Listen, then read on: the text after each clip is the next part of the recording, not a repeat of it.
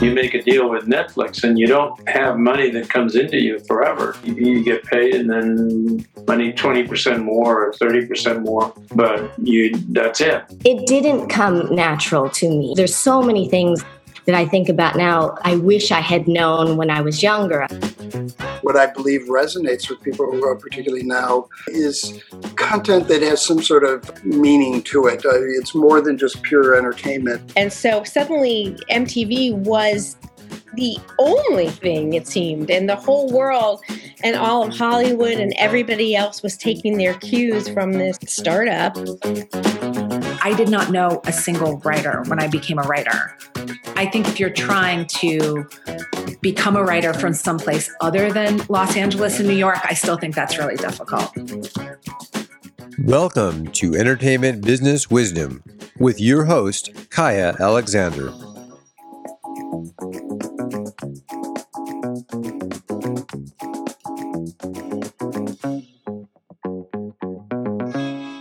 So, welcome everyone. I'm Kaya Alexander, the host of Entertainment Business Wisdom podcast. Today, we have a very special guest for you, Carole Kirschner. Let me tell you about Carole. Having worked as a senior level television development executive for 18 years, including at CBS and Steven Spielberg's first Amblin Television, Carole has heard over 5,000 pitches, read more than 3,000 scripts, bought hundreds of projects and was involved in developing dozens of TV series. She is the creator and director of the CBS Diversity Writers Mentoring Program and is the director of the Writers Guild of America's Showrunner Training Program. Her book, Hollywood Game Plan How to Land a Job in Film, TV, and Digital Entertainment, published by Michael Weiss Publishers, is taught in colleges around the country. Welcome, Carole. Thank you. Well, I'm really happy to have you with us and on the show today. We're recording in front of my um, entertainment business school students today. So I know we're really excited to dive in with you. Talk me through how you got interested in the entertainment industry and where did you get started?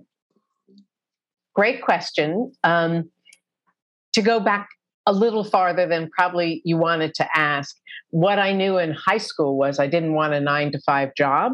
I didn't care if I worked eight till midnight. I didn't want a regular job.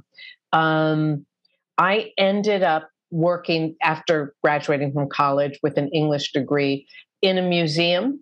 Um, and there, there were a lot. Uh, I was the assistant. Actually, we called them secretaries 100 years ago. I was a secretary to the director.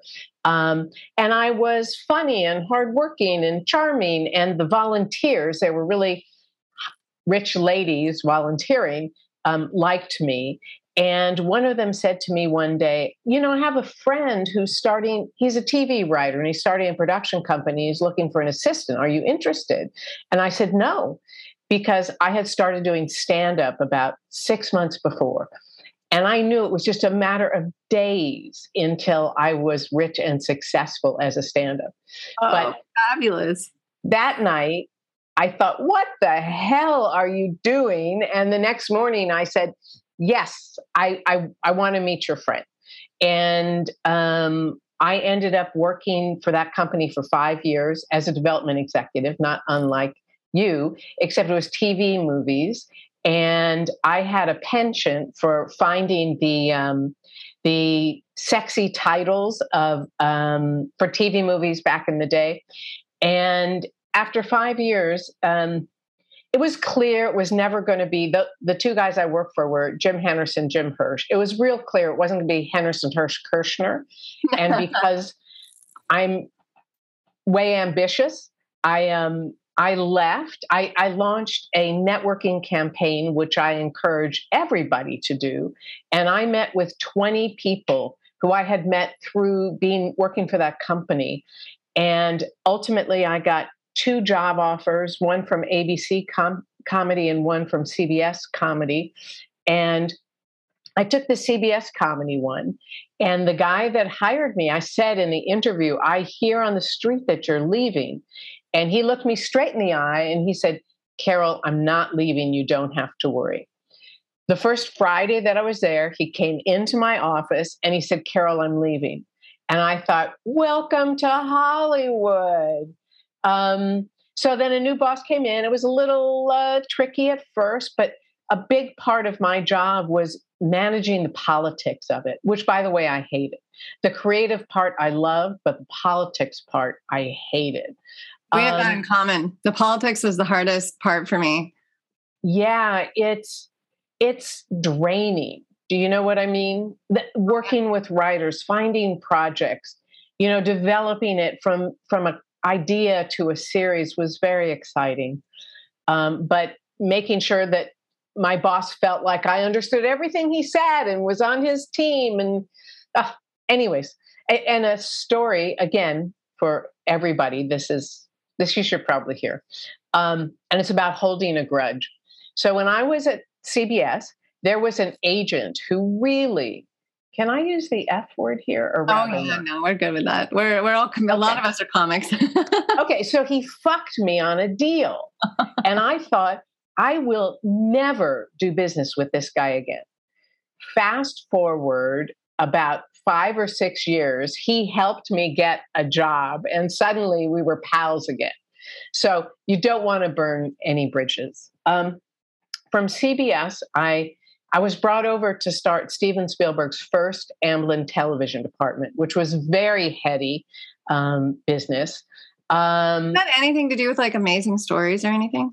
Amazing Stories was right before I got there. They had done that without a television department, and then he decided he wanted a television department. We did Tiny Toons and Harry and the Hendersons. And my favorite story about Tiny Toons was Steven was shooting um, a movie way up in the wilderness. It was about smoke jumpers, and he had to approve some artwork. So I had to take six flights in one day, starting from a commercial flight to a sort of uh, um, a smaller flight to a four seater to get to him for him to approve this the um, the the artwork. Anyways, so after I left there, I worked for two international production companies. One was a French company, one was an English company, and I was their US development department. And one day, um, when I was in Montreal, because all I did was travel, I realized that my husband and the nanny were raising my two year old daughter. And I thought, that is not why I had a child. So I talked to my husband. I'm sure you can relate to this. I can. I have a 10 year old. So yeah, I know it really well. Exactly. And and we talked and we decided to change our lifestyle. And I became a consultant. That's a different life. The great news about being a consultant no politics. I just have to make one person, my client, happy. Um, and as a consultant, I created the CBS Diversity Writers Mentoring Program. We're now in year 18, and it is now called the Paramount Diversity Writers Mentoring. Program. I know they just rebranded, didn't they? Go back to their roots here. I know. It was like one day it was a CBS program, and literally the next day it was a Paramount program. Welcome to Hollywood. Um, I know they're trying to get those stocks up right now. It's a little tenuous. They need to do that. Um, they sold the Radford lot, which is where our offices were, and nobody's in the office because of COVID. But when we come back, it'll it'll be interesting.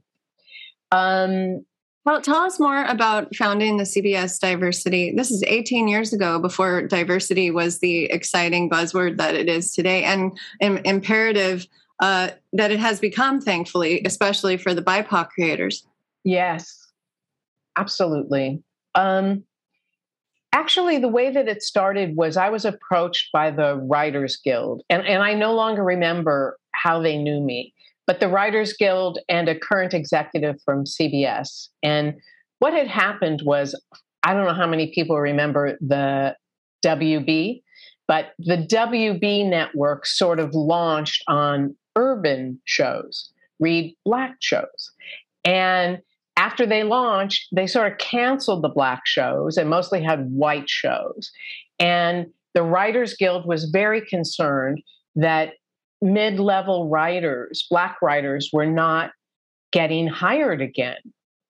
So we did a day long workshop on, and I, I organized it and I brought in mid level and upper level writers of color who talked about what they did to stay employed. I brought in executives and agents and managers about how you navigate the business. And basically, and there were 500 people there. And part of what I said is, you know, it's not right, it's not fair. But the only way out of it is to write your way out of it. You have to write new material. There's other people that don't have to write new material, but you have to write new material. Anyways, we did that a couple of times. And then my CBS colleague said, why don't, no, actually, I said, why don't we do this on an ongoing basis? And so that's how that was born. Um, and over the 18 years, we've helped launch the careers of more than 100 writers of color. And this is so exciting. 14 of our alumni are showrunners. And of those, nine have been through my showrunner program. So nothing makes me feel better than that. When you need mealtime inspiration, it's worth shopping Kroger, where you'll find over 30,000 mouthwatering choices that excite your inner foodie. And no matter what tasty choice you make, you'll enjoy our everyday low prices, plus extra ways to save, like digital coupons worth over $600 each week. You can also save up to $1 off per gallon at the pump with fuel points. More savings and more inspiring flavors make shopping Kroger worth it every time. Kroger, fresh for everyone. Fuel restrictions apply. Um, Does the diversity program include LGBTQ?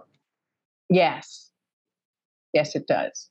And writers with disabilities, it's underrepresented groups, mm-hmm. underrepresented voices and communities. Absolutely. Um, and because of my work with CBS, I was asked to help writer producer Jeff Melvoin develop the curriculum for the WGA showrunner training program. And we're now in year 17, and over 120 new series um, have been created or executive produced by alumni of that program. Um, about seven years ago, I wrote the book that you mentioned.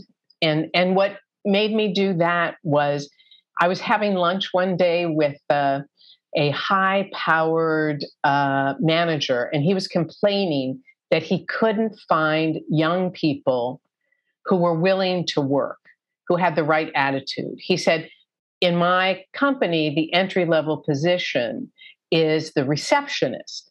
And he said, whenever I would ask her, because at the time it was a her, to bring me coffee, she rolled her eyes. And I realized that people needed people just coming into the business needed to understand that a sense of entitlement is not going to help you. The book was really for two people, two sort of communities of people. One was uh, those kids that felt entitled and how to get them past that.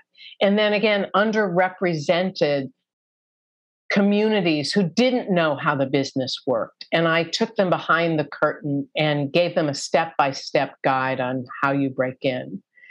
Um, and over the years, I've become a workshop leader and speaker, and I do that internationally, although for the past two years it's been uh, in my pajama bottoms. Um, and I'm also an entertainment career coach so that I can work one on one with people, which I love, primarily screenwriters and um, directors. So that's me. Yeah, that's fantastic. Let's talk nuts and bolts a bit because you have been inside so many shows getting to air uh, with your vision and your instincts. Talk to me about some tips, especially for writers and aspiring showrunners, about getting into the types of positions that they really want to be in, like being staffed and ultimately becoming showrunners. Well, let me start with well, talk about getting staffed. Um, there's a couple of different ways that you get staffed. one is certainly if you're fortunate enough to get into one of the programs that the networks and the studios have, like mine, often you will have your first staff job because of being in that program. And for the past three years, because of my colleague Jeannie Mao at CBS, who's now at NBC, every one of our mentees for the past three years have gotten staffed. Um, it's quite a record, and no other program, I must say, can Every say that. One of them, Carole. Congratulations, that's exciting. It's very exciting for them, um, for the writers. So that's one way. Another way is to have your reps, you know, agents, managers, or maybe an entertainment attorney, if they're that kind of an attorney, um, submit your material to studios and networks and ultimately producers and showrunners. Those are the people who make the decisions. The showrunner makes a decision about who they want to hire. Um, but often it's a gauntlet to get to the showrunner. You meet with a studio executive, and then you meet with a producer, somebody from the production company, and then you meet with the showrunner. Um, sometimes it's in reverse. You meet with the showrunner, they want you, you have a great interview, you kick ass, and they love your material. And by the way, if you have a meeting with a showrunner, they have definitely read your material. If you have a meeting with an executive, they may not have read your material. True. So the showrunner says, I want Sherry Winkleman.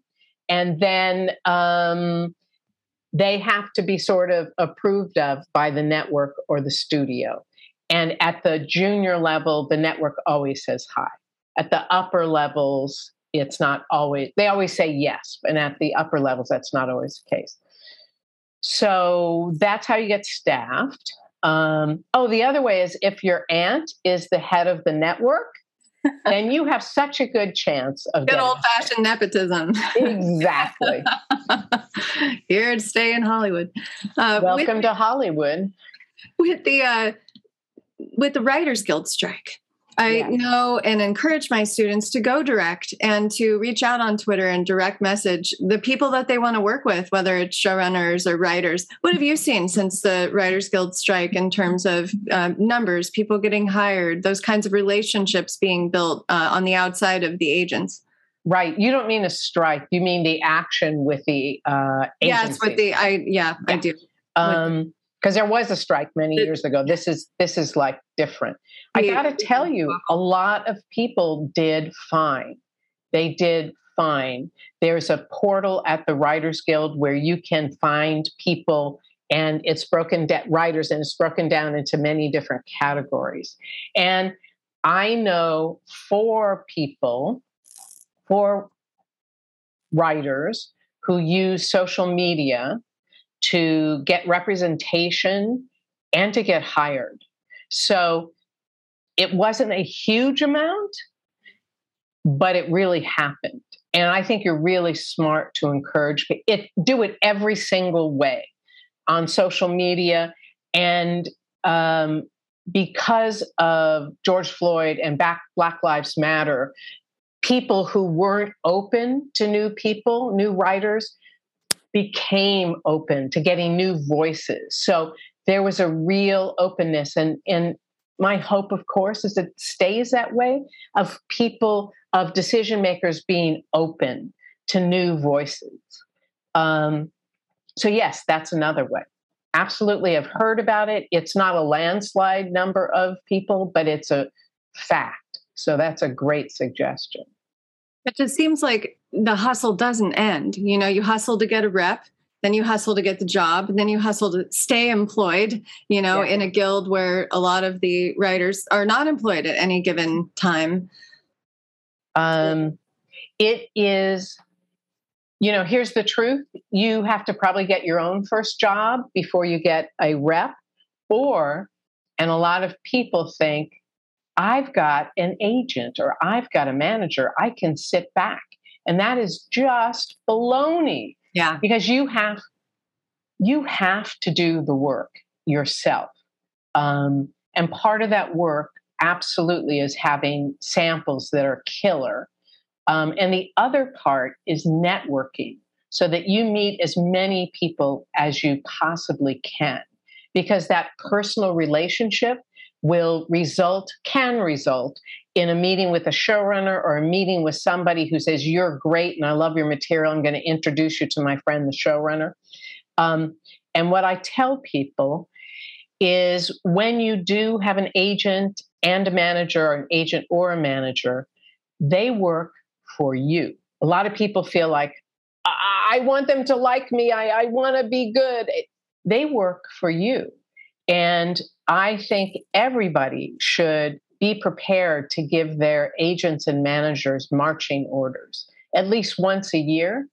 And what your job is, is to come up, if you're a television writer, is to come up with all the shows you'd like to be staffed on, which of your samples is a good fit, and then anybody that you know personally that is connected to that show. You need to drive the bus because they will not necessarily do it. They have hundreds of clients, but your your business is your career.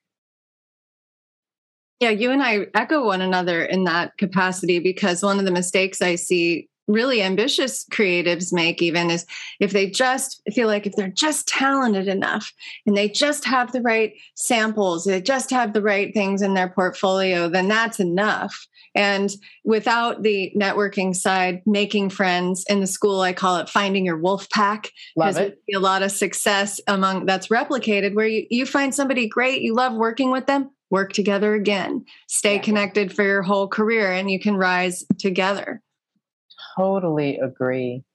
Um, and sort of pivoting to something that I really think is important, it's being able to talk about yourself in a way that gets people excited and leaning forward. And um, that's a huge amount of what the hustle is is getting people excited about working with you and if you're interested, I have a free ebook called Tell Your Story in 60 Seconds. And I, you are so welcome to have it. You can get it at carolekirschner.com forward slash story. Fill out all of the worksheet, and you'll be able to talk about yourself in a way that gets people leaning forward. So you you have to have what I call your personal PR strategy. It's it's your entertainment brand, for lack of a better word because that's as important as the creative work. The people that are successful know how to talk about themselves in a way that people go, wow, I want to know more. Wow, this person seems great. They have great stories, and um, I want to work with them. And we're I, in a name name brand business. So yes. you are building the brand of your name because that's really what matters. When we're seeing deals like, you know, $300 million that Netflix is giving uh, a creator like Ryan Murphy, it's a name brand business and that's here to stay. So, yeah, speaking with confidence, authority about who you are with some sizzle and some fun, um, it brings people in. They, they do lean forward and they're like, hey, what do, who are you? Tell me more. Right. Because you will hear in your career, until you reach a certain point and everybody knows you, you're going to hear these words. So tell me about yourself, especially when you're starting out. Um, and it's super important that you be able to tell that story in a compelling way. And um, another thing I really recommend is as you meet people, and maybe you've talked about this, I really encourage you to use a networking database um, a spreadsheet. And it, I'm happy to send you one that really works. Just email me at carole at carolekirschner.com and I'll send it to you. Oh, that's fantastic. I do encourage them to keep an Excel spreadsheet going, especially the writers for who has their work, who's reading yes. them, who they need to follow up with, when yeah, they yeah. talk to them last, when should they exactly. reach out again, all of that. Exactly. And this is a template that that you just have to fill out to have all of that stuff. You don't have to keep it on your um, on your phone you know. I ask my clients so do you have a database a, a, a, spreadsheet? And they go no i have it in my contacts in my phone. That's not enough. No, it's, it's as not. you said it's what did they read of yours? When did you meet with them? Who introduced you? When should you follow up? What did you talk about in that meeting? So that it's personal. Absolutely. This is a industry of relationships. So the better you are at relationships, the better your career is going to go. And even a simple tip, tip like if you're introduced to someone and that introduction goes well, you connect well with that person you've been introduced to, don't forget to circle back to the person who introduced you and say, Thank you. That was so awesome. I'm so grateful. I appreciate this. We had a wonderful meeting. Here's what we talked about. Because that just bolsters the relationships on both sides. That's fantastic advice. It's absolutely right. And for any of your successes, and, and, I'm sure you've talked about this too, the best time to reach out to all the people in your spreadsheet is when something good happens for you. And then the subject line is just good news. And it's a very brief three sentences on what happened. I got repped, I got staffed, I got a deal, I sold a project. And then if they had anything to do with you getting there, even if it was years ago, thank them. People love to feel like they're responsible in part for someone's successes. Oh, I love that tip. What else do you love to advise, especially the writers who work with you? Like, what, what mistakes do you see? Maybe we could go there. What mistakes do you see that are common threads that you're like, oh, here it is again when you work with people? Right. Really good question. Thanks. Um, a lot of my clients, well, there's a couple of things. A lot of them say, Yeah, I met a lot of people, but I don't keep up. That is a really big one that I hear over and over and over again. And then we do a campaign for them to get back in touch with the people they haven't connected with. And in addition to if something good happens to you, you should be reading the trades. And um, when something good happens to them, just send a brief email saying congratulations in the uh, subject line, and then two sentences on why it's great what's happening to them, and one sentence on what you're doing. It just keeps you on their radar. Um, and it's interesting because, you know, I've been fortunate over the years to work with a lot of very successful creative people. And I wanted to study what made the successful ones successful versus the ones that sort of gave up and went back to Ohio to sell insurance. And I discovered there were four things they had in common. And I love numbering things. If you ever work with me or see my book or anything, I love working with numbers. Um, so the four things, which I call the four pillars of success, are blazing hot work, a smart self marketing strategy, a um, comprehensive and ever growing community of mutually beneficial relationships, contacts, mutually beneficial, and being industry savvy, understanding the part of the business that you're in, who the players are, what the trends are, what's happening, so you can talk about it in a thoughtful way. And so I work with my clients on all those things. Um, and often what happens is they come to me because they don't have traction or they had success, but they're, you know, they're sort of faltering. And what's often the case is they're trying to do too many things at one time. And um, the analogy I use is imagine that you're at the airport and you're on the tarmac and there's five planes and they all want to take off at the same time. Nobody is taking off until they line up one behind the other, behind the other, and the first one takes off and gets airborne, and then the next one takes off and gets airborne. And that's what needs to happen with what you focus on in your work. I love that analogy of the planes taking off. It makes yeah. a lot of sense because until you have, and that's the success is like, hey, I had this one success, it worked, and you can build on it. If you're trying to do too many things, nothing will get off the ground, as you said. Absolutely true. And when I work with clients, I have them come to me and tell me what your short and long term goals and what are the obstacles that you feel are getting in the way of those goals. And then we come up with a game plan for how to overcome those obstacles.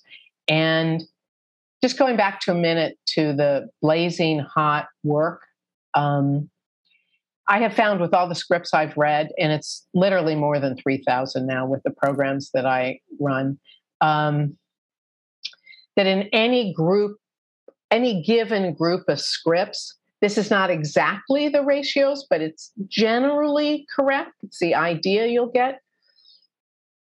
5% of them are so bad that your mother knows they're bad. You know what I mean? Anybody, whether they're in the business or not, knows they're bad. And 5% are so great. And as I like to say, your dentist would know it was great. And the rest of them are somewhere between good to very good. And the days when you could just be good are over.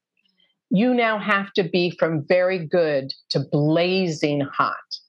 And often what makes a script blazing hot is that it's contempt from new people is it's contemporary and it's high concept. Um, a lot of new writers make the mistake of writing a period piece. And I am afraid that the people who get to make period pieces are people like Ryan Murphy. Um, everybody else, when you're starting out, have one contemporary sample. Kaching on those period pieces. yeah, no kaching is the problem. Exactly. Oh, kaching that it's so expensive. Yeah, that it's so expensive. Yes, yes. I thought you were saying that they'll make money on. No, no, they're not going to pick up a project, most likely. And I never say never because there's always exceptions. Um, but they're un, it's unlikely they're going to buy a project from you who've never had a project done before that's a period piece because as you say ka-ching ka-ching ka-ching Carole, how do you define high concept? I know I talk with my students about it in the entertainment business school because it's just that much more of a chance that it'll get made. Um, and I give them the example of like Judd Apatow's movie Knocked Up, which sold off the title. How do you define high concept? That is such a good question. And I wish I could give you the best answer in the whole wide world, but the answer I can give you is it's something that you can say in a sentence. It is something that the moment you hear it, you get what it is. It is clear what it is. It is exciting. Um, it's juicy. Um, the words, the buzzwords now, and I'm sure you talk about them, are uh, buzzy and sexy and noisy. And it is something that is not a um, well crafted character drama or comedy. It is an idea, it yeah. is a concept that grabs you emotionally. You get what it is, and it appeals to a broad audience. And do you define broad audience as four quadrant? I don't know that term. So, oh, I think I know that term, but why don't you tell me it again? I mean, essentially, that four quadrant definition of, you know, young women and older women, young men and older men. Spider Man having proven out that we're getting young men to the theaters during the pandemic, right? Because a lot of the box office went to the young men going to see Spider Man.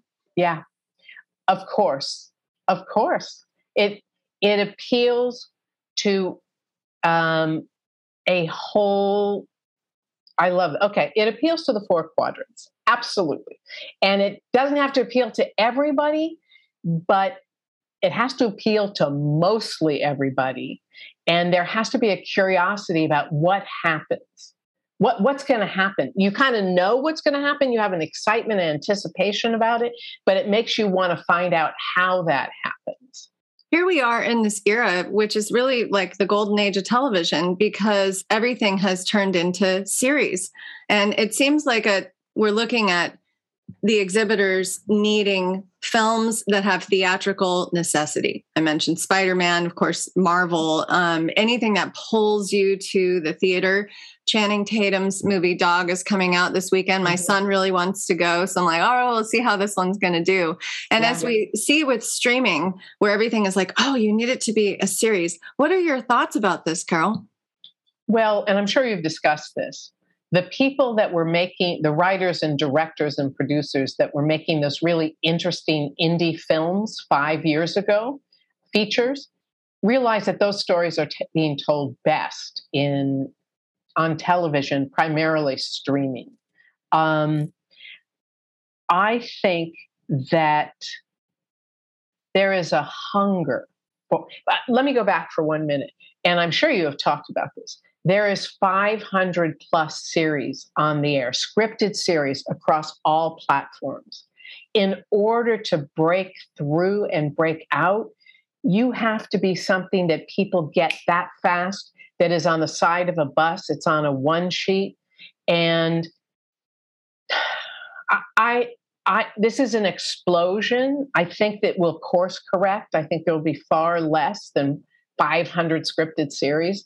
Um, and I think that this is where we are right now, and it's different sort of sort of storytelling in a way. that the story has to be so compelling that at the end of each episode, you are dying to click through each episode, each pilot ends on a huge cliffhanger that you have to find out. You can't stand it. And that's not the way it used to be. But that is how storytelling has changed, in my opinion. Yeah, to get you binge watching, right? Yeah. What are you watching right now that you're actually enjoying? Okay. Guilty pleasures first. No, absolutely. Um, embarrassing to say, married at first sight. Does anybody know that? Oh, I haven't seen it yet, but I've, I've seen, seen it go through in my queue.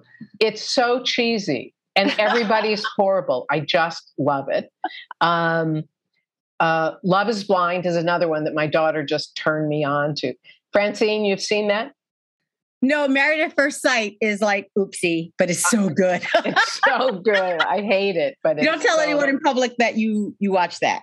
Right, but I just did that. I just did that, which I think is very brave of me to have done that. Um, so, and I love Never Have I Ever on Netflix. Oh, yeah, um, I really liked Hacks. Uh, mm-hmm. I'm I lean towards comedy, um, although we watch a lot of British detective shows, mysteries, which I Me really too. love. You too? Mm-hmm. What do you watch? Uh, I've really enjoyed Killing Eve, of course. Yeah. Um, uh, gosh, I mean, going back a little bit, like some of the Irish ones that came out. What was the one that um, was out of Ireland that I enjoyed so much? I'm going to call it Falling, but I don't think that was what it was called. I'm not sure. I, Bodyguard was really good. I love yeah. that one. I can't believe we didn't get another season yet. What happened? It was so I, amazing. I don't know. It you know it could be COVID. It could be deals fell through. You know they the fall. The fall. That was it. Yeah. The I mean, fall. Yes. Um, I loved Killing Eve the first two seasons, but then not so much. Agreed. I gotta say. Um, what else? I love what we do in the shadows. Oh, it's so funny. It's so. It's one of the few, I feel like, laugh out loud shows that's on the air right now. I don't know what you call it, but I've been referring to the types of shows that are really pleasant, like Ted Lasso, that maybe aren't necessarily hysterically laugh out loud as safe comedy. Yeah. Um, and that's been really popular during the pandemic. But in previous years, these shows wouldn't necessarily even be considered comedy. Right, right. There's the whole dramedy, you know, trend. Yes. Um, I liked uh, Better Things. Um, that's sort of sort of over almost. Um, Did you like Fleabag? Did you see it? Fleabag to me was one of the most brilliant television shows ever. Genius. Ever. And I never say things like this, but I think Phoebe Waller-Bridge is a an artist of a of a generation. Totally. Um, I loved Russian Doll. Really loved Russian Doll. My son was obsessed with Russian Doll, and I was like, he loves uh, adult drama. I'm like, honey, I don't think this is for you. And I watched it all the way through until the last episode, and he came running in. He went, "This is too much." I was like, "I know." I know. I know. Well, how interesting. He must be a sophisticated consumer of entertainment. He definitely is. His favorite show right now is This Is Us. So, bring the hankies. Bring the hankies. Um, there's a new show on CBS, a comedy called Ghosts, which is fun. It's really funny. I've seen it advertised a bunch. I haven't seen it yet, though. Yeah, watch it. It's worth it. it, especially for a network comedy. It really and it breaks the mold for CBS. It's not typical CBS, and it, it's really been a success for them. So I think that's it. Whenever people ask me that, I sort of draw a blank, and I should probably keep a list of everything that I watch. Um, is there anything else. Okay. again, guilty pleasure. I signed up for Peacock so that I could see Carole versus Joe or Joe versus Carole. Oh, I don't know that one. What? I don't know that one. Remember uh, Joe Exotic and Tiger King at the beginning? Oh yeah, it's okay. This is the um, fictionalized version. This is the scripted version of it. Got it is with Kate McKinnon as Carole Baskin and a guy, an actor that I'm not familiar with, as Joe. I literally signed up for it just because I have to see that. That's high concept because That as soon as you say. Joe Exotic, people get it. Yep. My my guilty pleasure right now is I'm watching Pam and Tommy Okay, let's talk about that. Obsessively, and I know that there's that lack of consent, you know, with Pamela Anderson, and I feel guilty about it. But at the same time, I'm like this show is incredible, and Seth Rogen is is like the greatest role he's ever done. Could not agree more. In fact, I didn't even realize it was Seth Rogen at first. He's went, so "What?" in character. It's incredible. It is. It is amazing. Although I have to tell you, I watched the first episode, but did not feel called, so to speak, to watch the next. Oh, interesting. I'm not But sure why. The setup of that first episode where he's so humiliated Yeah. ends up just being the engine, you know, of of this limited series. You know, what is he going to do to get revenge? And it, and it's hysterical. It's so funny. you know what? I'm going to go back. I'm going to check it out. The acting is phenomenal. Or Yes. the acting is just phenomenal. Yes. It's playful. I don't know. I just see. I lived in that era. I lived in LA. Uh, in that era, in the Yeah. '90s, I was. Um, I don't know if you remember it or cruised through Malibu at all, but I was managing Malibu Books and Company, Which Of course. Yeah, which is a you know everybody's beloved bookstore in Malibu, and everybody came through, and um, it was fun selling books to Gary Sinise and a number of the others who came through. Eric Roth was one of our primary customers, and he always Wow. left with a stack of mysteries to the moon. Yeah. Yeah. No, um, that was a time and place for sure. And how fun that you got to be right there when that was happening. But Yeah. see, high concept, uh, Tommy and Pamela. That, Yeah. Pam know, and Tommy. Pam and Tommy. You get that like immediately, and you want to watch that because it's so uh, salacious and juicy. So salacious and scandalous. Yeah, In the birth of the internet, it was crazy. I don't feel like the '90s were that long ago. And then watching this show where they have the dial-up connection, I'm Yeah, like, oh you my get it. god, it. was a while ago, wasn't it? I'm getting old. yes. Hey, I want you to tell us more about the showrunner training program. I have a number of writers in the entertainment business school. Lots want to be showrunners, uh, some of whom may not even enjoy the job, uh, who I think maybe love writing more than showrunning, and some of whom have a lot of producing experience who would be really well qualified for, you know, actually showrunning. Tell us more about it. Well, here, let me just tell you what the eligibility requirements are. You have to be at a senior level writer producer on a current show and or and this is what's changed over the recent years you have to have a project in the active development that is already set up at a network a cable channel or a streamer that's who is eligible then you have to be recommended by someone in the business, an executive or a showrunner. Then you get an application. You submit the application. We get about 140 or 50 applications for 25 to 30 slots. Mm-hmm. Then there's interviews, and then we make the real, and there's a selection committee. We make the really hard choice of who is going to get in that year. And the whole thrust of the showrunner training program, the WGA showrunner training program, is how do you go from a writer to a manager? And something to know is that if you create a show, that is like so fabulous, but the chances of you being a showrunner are almost zero. And the reason why is when they order a series, they are handing 60 to 80 million dollars to you and saying, I want you to hire 150 people in two months and deliver 13, 8, 10, 13, 22 episodes and don't fuck up how you spend the money. That is going to go to somebody with whom they have confidence. No business that um, that exists would say, "Here, you've never done this before. Let me give you sixty million dollars." That that doesn't happen. So Now that's part. showrunners like a Silicon Valley CEO.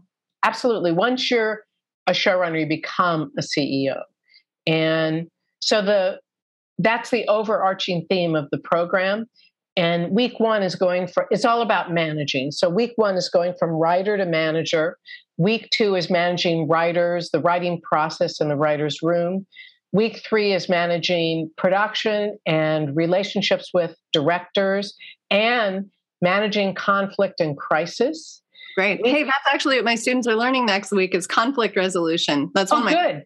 One of my favorite things to teach, and it's imperative.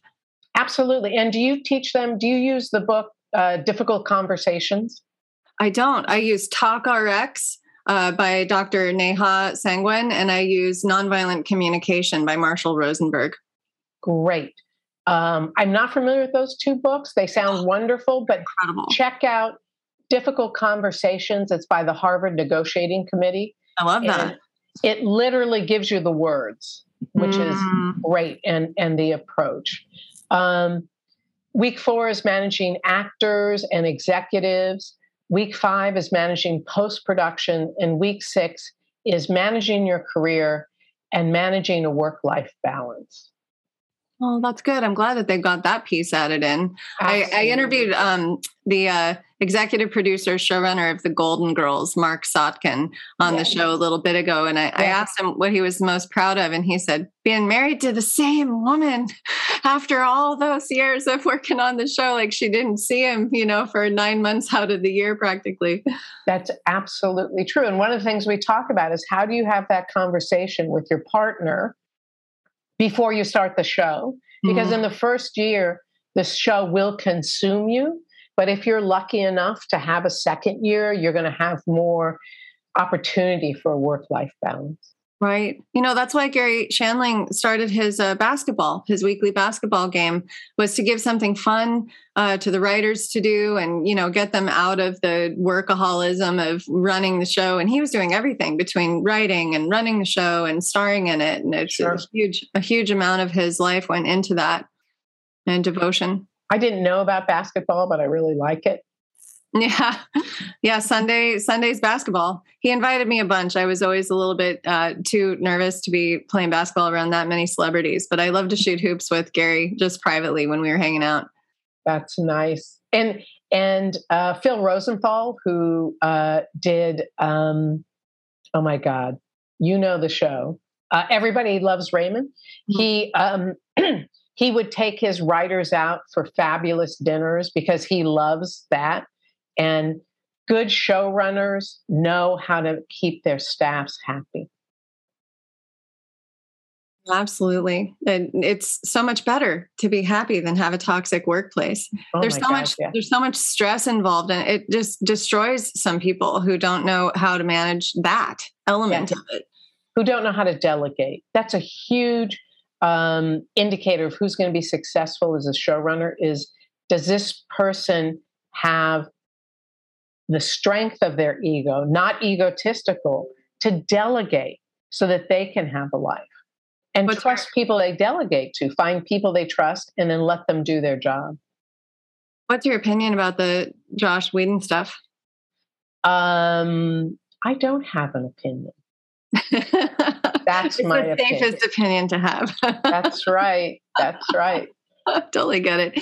The diplomacy imperative in this industry is absolutely an imperative because if you get out on social media and say, "Hey, I hate this person's show," and then guess who the next job your interview you're going to have is with that person, and you're on the record on Twitter saying you hate their show. You know, it's a, it's a, it's you have to find your own moral compass and your own way through, and just be nice to everybody.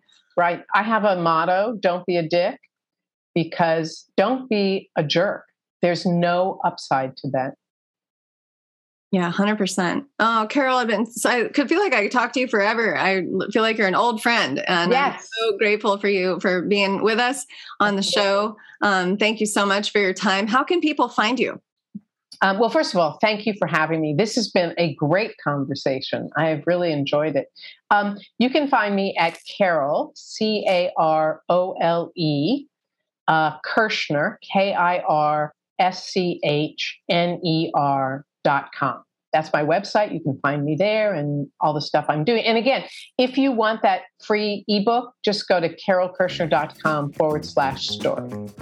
Fantastic. Thanks for that gift for the audience, Carole. I appreciate that so much. Of course, of course.